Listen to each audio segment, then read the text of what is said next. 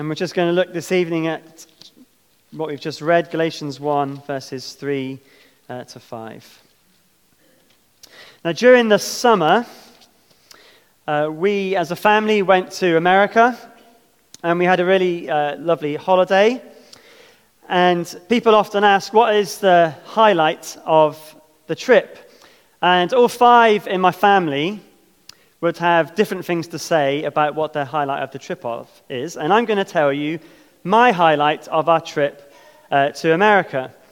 Uh, my highlight was in uh, Washington, D.C., uh, I got to go to the Library of Congress. Now, that might sound dead boring to almost everybody in this room, but for me, it was the most exciting part of the trip. In the Library of Congress, there are literally millions of books, 500 miles, apparently, of books. And when you go into the Library of Congress, you have to, to book a timed entry for an hour. And you can go in and then you can look down from above on the, at the main reading room, which is a beautiful room with all these alcoves and all these books where people can go and study. And you look at it looking down, a little bit like if you were in the study upstairs, looking down on the, the, the church floor here. And I was kind of sad looking down at the reading room that I couldn't go in until I found out you can go in if you are a reader of the Library of Congress. And I found out how to become a reader, and I applied, and I got a special card that gives me access to all of the books in the Library of Congress, and I can go into the reading room of the Library of Congress and study. And you're only allowed in the reading room if you're going to study and if you have this special card that gives you access. And so I went into the reading room I did some study in there. I went into the alcoves. I pulled books off the shelf and looked at them. Any book you can imagine I could find. I could go to the librarian and I could ask her and, or he, and, and they would give me the, or tell me where to find the book. It was, I was excited. Now, you, obviously, most of you probably aren't as excited as, as I am over, over this, this real treat. Most of you probably would have enjoyed the theme park more, but the Library of Congress to me was, was wonderful. But imagine uh, when I go back, or if I go back, I mean, I can't imagine going back anytime soon. My card does last for four years. But imagine I go back to the Library of Congress, a place where I have access to any of these books, all this research facilities, and I go there and I just decide to, to throw my card away and go back to just looking down from above. I can't access anything. I, I just have to time, get a timed entry and, and go back to looking down from above. Or imagine, which is what more likely would happen with me, I turn up to the Library of Congress and I've left my card in a drawer by my bed at home. And so I don't have access anymore to all those books. I don't have access to the librarians. I don't have the access to sit and read in this beautiful room. I'm just an outsider again looking in. I don't lose my, my membership. I'm, I'm still a, a reader, but I don't partake of all the benefits. I hinder my ability to study and take part in all the wonderful things that are there. Now, why do I tell you this? I tell you this because we can do the same with the gospel, can't we? If we forget it, or we, worse, go after another gospel, which we will see next time is no gospel at all. We aren't able to partake of the benefits that we have in Christ from the gospel. So we don't receive the peace that the gospel gives us. When we face anxiety, we, we just can't move forward. When we're suffering pain, we don't have any hope for the future. When we're in trouble, we don't know where to turn. And we end up sinning and not repenting, and life just becomes a misery for us because we forget the gospel or we discard it and put it away, and we can't partake of its benefits. Well, in Galatians, Paul is writing to remind the churches what the gospel is. False teachers are spreading a different gospel, a gospel where we save ourselves, and next week we'll see that that's no gospel at all. And false teachers are undermining Paul's authority. They're saying, well, Paul tells you you're saved by grace, but let me tell you, he hasn't told you the whole story. And at the beginning of this letter, Paul sets out the two main issues he deals with in Galatians the nature of his apostleship and the nature of the Christian gospel. And last week we looked a little bit at the apostleship of Paul. This week we're going to see the nature of the true gospel. And, brothers and sisters, tonight I'm not going to tell you, if you're a Christian, anything really you don't know. I'm going to tell you the gospel. And the reason I'm going to tell you the gospel is because Paul tells us the gospel, and Paul tells us the gospel because we need reminding of the gospel every single day, don't we? We need to be reminded Jesus Christ has died for our sins. He's risen from the dead. He's ascended to heaven. He's returning. We'll be with him forever in glory. We need to be reminded of this every day. Otherwise, our Christian life is just crippled, isn't it? And so today we're going to be reminded of the gospel so that we can praise God again for how great it is that Christ has saved us from our sins. And so we can live Christian lives, gospel lives, because that gospel is at the forefront of our minds every day. And so Paul begins this letter with a reminder of the gospel. And he begins actually with the greeting he often gives to churches. Look again at verse 3. He says, Grace and peace to you from God our Father and the Lord Jesus Christ. Now, that's a common greeting from Paul. Grace and peace are actually sent to the recipients of every one of his letters that he writes in the New Testament. But the sending of grace and peace are never just empty words. Sending them is telling people the truth about God the Father and the Lord Jesus Christ, how they have given us grace and peace.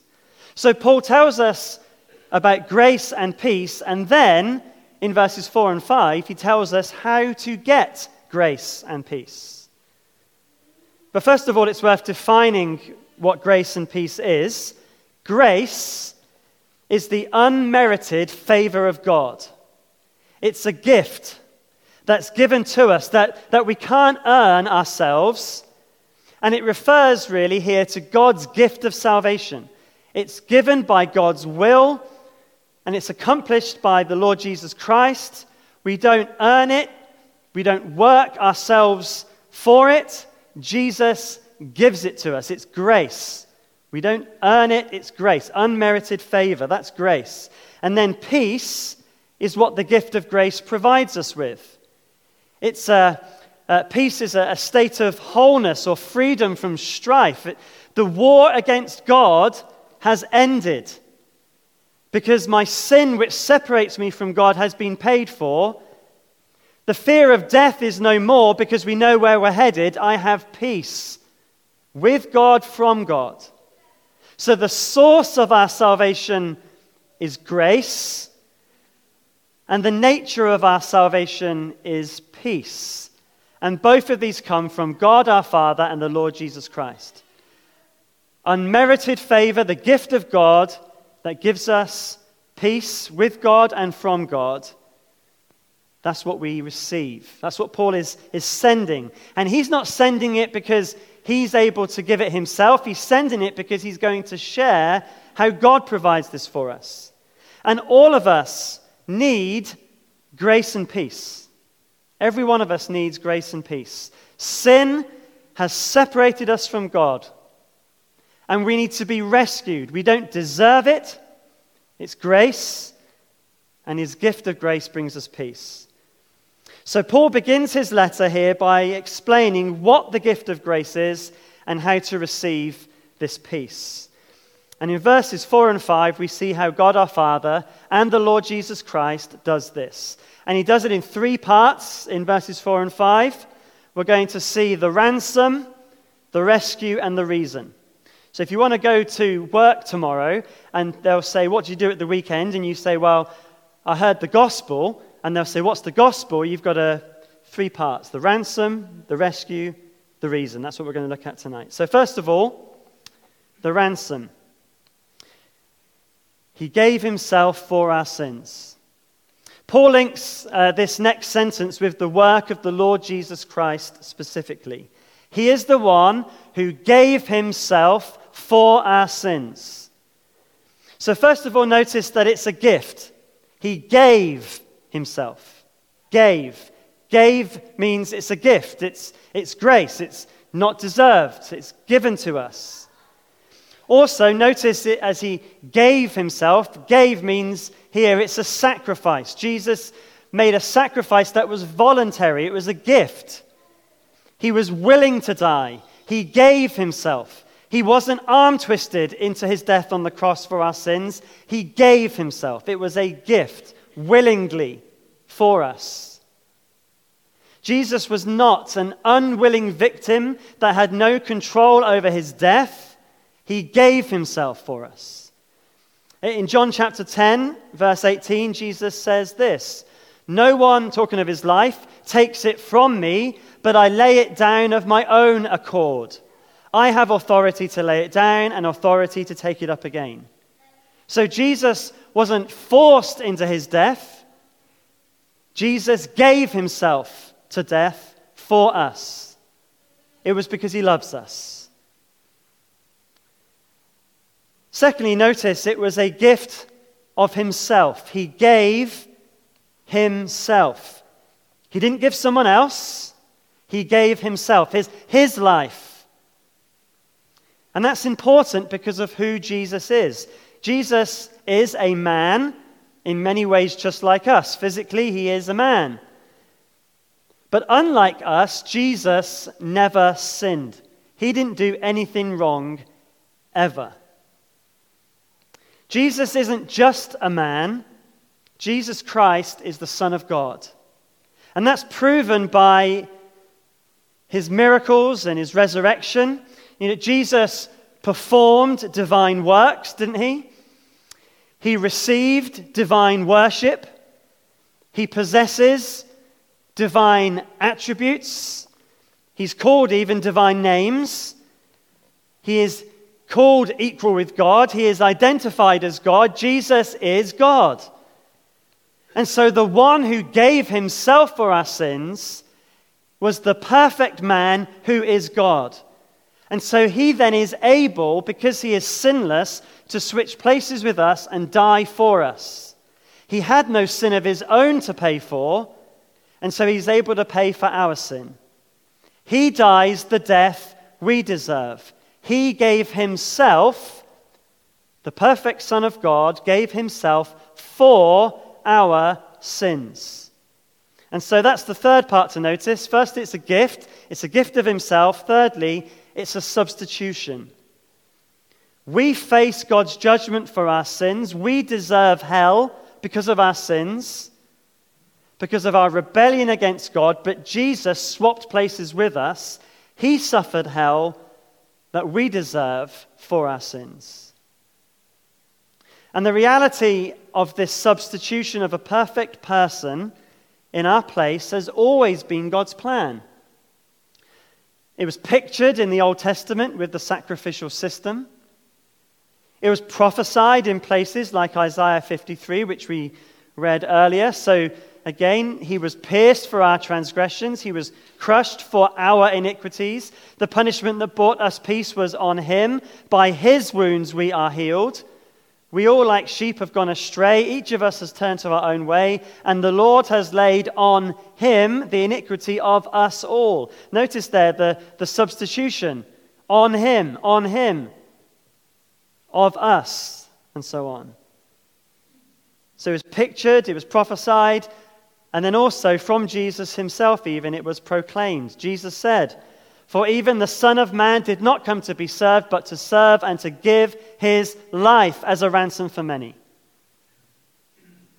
And that phrase, gave himself, that is here in Galatians, is all through the writings of Paul the Apostle. Ephesians chapter 5, verse 2. He gave himself up for us as a fragrant offering and sacrifice to God. He gave himself as a ransom for all people who gave himself for us to redeem us from all wickedness. Over and again, we read that he, he, he gives himself for us. He, he swaps places with us. He died for our sins. So serious was the breach between us and God caused by our sin, nothing less than the substitutionary atoning death of the Son of God can rescue us and reconcile us to the Father. In order to save us, God did not give us a to do list. He did not give us a pep talk he gave himself for our sins. You see? Isn't that amazing? He gave himself for our sins. That's the ransom. Secondly, the rescue. He gave himself for our sins to rescue us from the present evil age. Christianity is a rescue religion. Rescue explains perfectly what God does in sending Jesus. It's like when uh, someone is drowning or is stranded.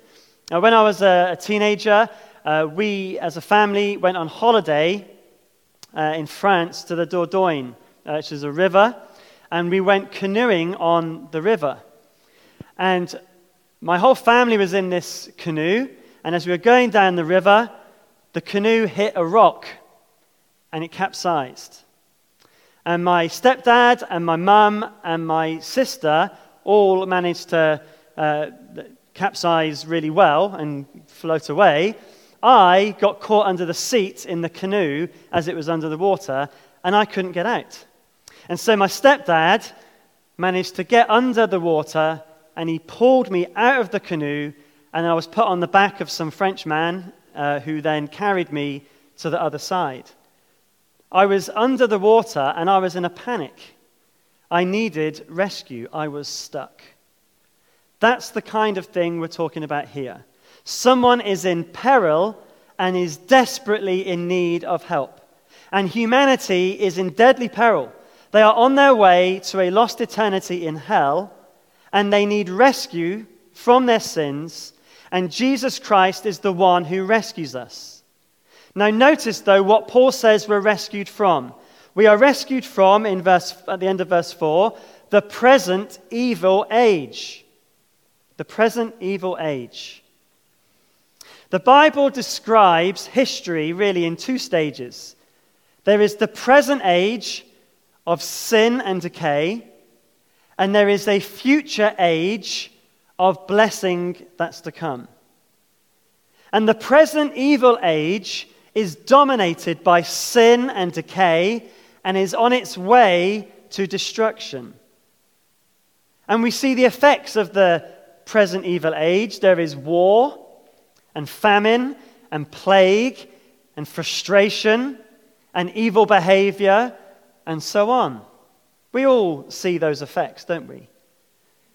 Ultimately, in the present evil age, we see death. And the present age is so corrupted, it can't be redeemed, and one, way, one day it will pass away. And for the unbeliever, the one that's not following Jesus, this is the only world that there is, the only age that they are in, and they will be destroyed with it as it continues on into hell. And, and, and if they don't turn to Jesus, they're not rescued from it. If you like, this this present evil age is the raging sea or the Dordogne River in which we are drowning in. We are drowning in the present evil age.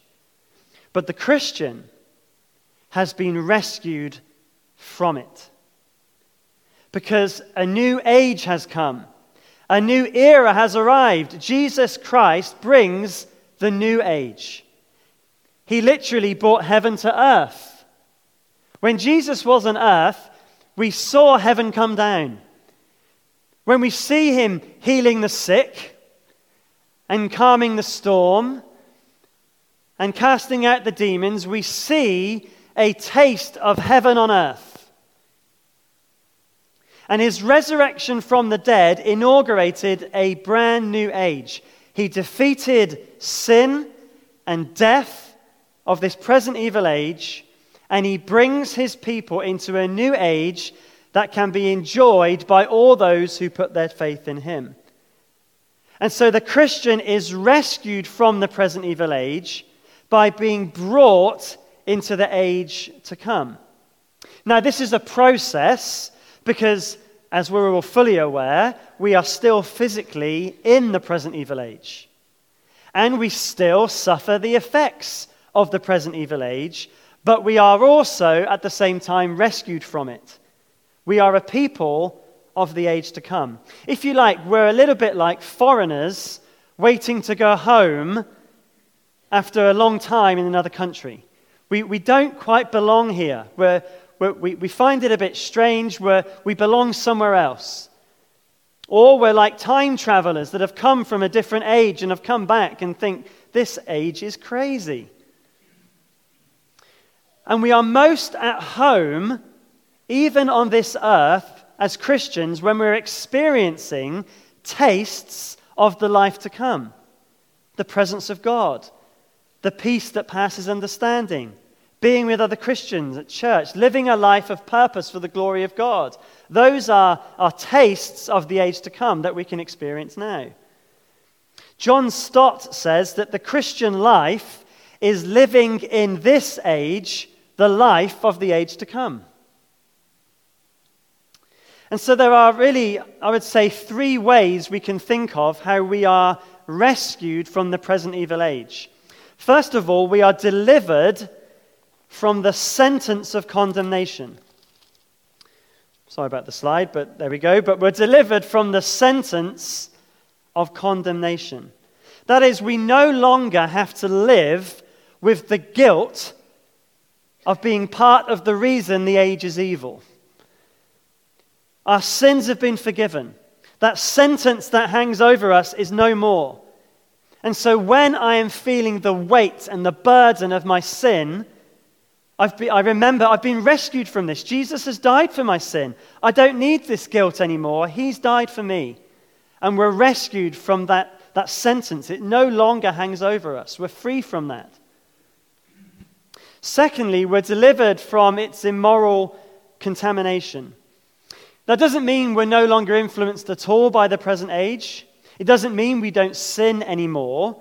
What it means is that within us we have the power of the Holy Spirit to live according to God's plan and say no to the contamination of this world.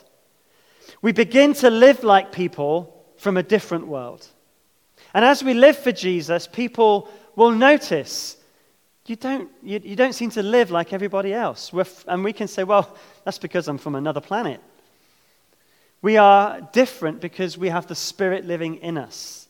We are rescued from the immoral contamination of this world. And we're foolish, by the way, when we go back into it, aren't we? And thirdly, we're delivered from its deadly culmination. That is, we will be with the Lord. We are saved from the future that this world faces of God's judgment. We are rescued. We will be with the Lord in glory forever. Christian, you have been rescued from this present evil age. You are part of another age, the age to come. And so remember this when, when this evil age gets to us, which it does, when, when we're suffering with the effects of illness, when we're grieving over death, when we're struggling with sin, remember, you have been rescued from this present evil age. There is an age to come which you are a part of. But also, our day to day lives, as we reflect the future age, is a witness to others in this age that they might also become part of God's kingdom and the age to come. So, so far, we've seen the part of the Lord Jesus Christ in giving us grace and peace. He gave himself for our sins to rescue us from the present evil age. And finally, we see the reason. And this comes from God our Father. Because the reason that Jesus gave himself for our sins and rescued us from the present evil age is because it is according to the will of our God and Father. Why did Jesus go through what he did? Why did he die for our sins? Why, why did he rescue us when we deserved to be left? Because the reason we needed rescue was because of our own rebellion against the God who is rescuing us. Why? It's because the Father wants it to happen. Jesus willingly gave himself, but it was the plan of the Father. John chapter 3, verse 16 For God so loved the world that he gave his one and only Son, that whosoever believes in him shall not perish, but shall have everlasting life. That the Father wished for this to happen shows the great love he has for us. You know, you're not part of God's family because you earned it, but neither are you part of God's family because you had to twist his arm to let you in. You're part of his family because God loves you so much that he sent his son to die for you. That's why you're part of his family. And that means, Christian, God wants you in his family. You're precious to him. He, he sent his son to die for you. So, the reason for our rescue is that it is the will of the Father. Isn't that wonderful that, that He wants you as part of His family? Isn't it wonderful that He loves you so much that He chose that Jesus would die for you despite our rebellion against Him? Don't we need reminding of this truth every day? And in verse 5, we see that the Father's will results in the Father's glory. Look at verse 5. To whom be glory forever and ever. Amen. If we cannot save ourselves, which we can't, then all of the glory for our salvation goes to God, doesn't it? When we become followers of Jesus, we don't pat ourselves on the back and says, "Well, how great am I?" When we become followers of Jesus, we say, "Glory be to God." He saves us, he gets the glory, but also in this verse, he saves us for his glory. So the achievement of our salvation is glorious and it results in glory to God. And so our lives are to be lived for the glory of the God who rescued us.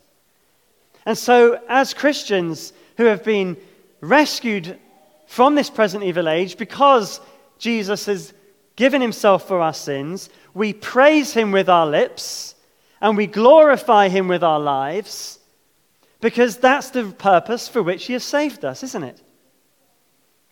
I mean, that's what we're going to spend eternity doing praising Him with our lips, glorifying Him with our lives, and it's going to be wonderful to do so forever with no sin.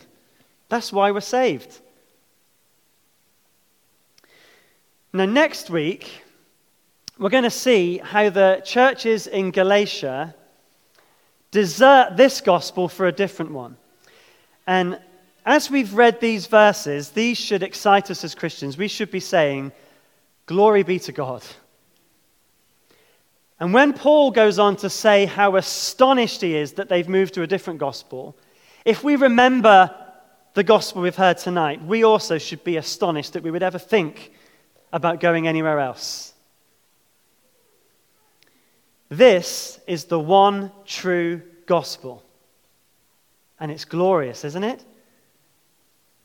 Grace and peace to you from God our Father and the Lord Jesus Christ who gave himself for our sins to rescue us from the present evil age, according to the will of our God and Father, to whom be glory forever and ever.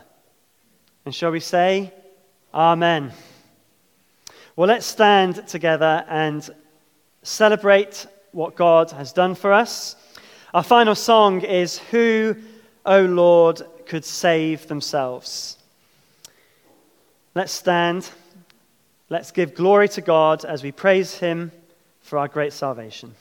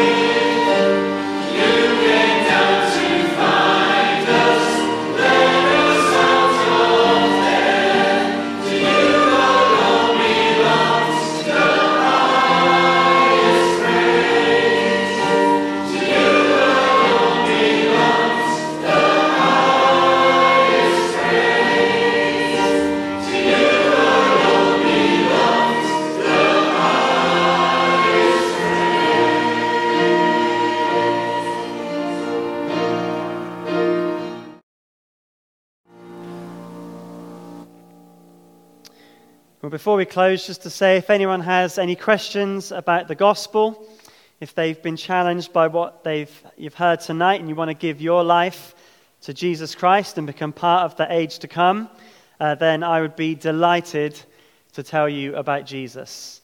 And so come and ask, please, and we would love to share more with you about how to become a Christian. But I'm going to close with these words from Paul the Apostle in Ephesians. May we, as his people, being rooted and established in love, have power together with all the Lord's holy people to grasp how wide and long and high and deep is the love of Christ, and to know this love that surpasses knowledge, that you may be filled to the measure of all the fullness of God. Amen.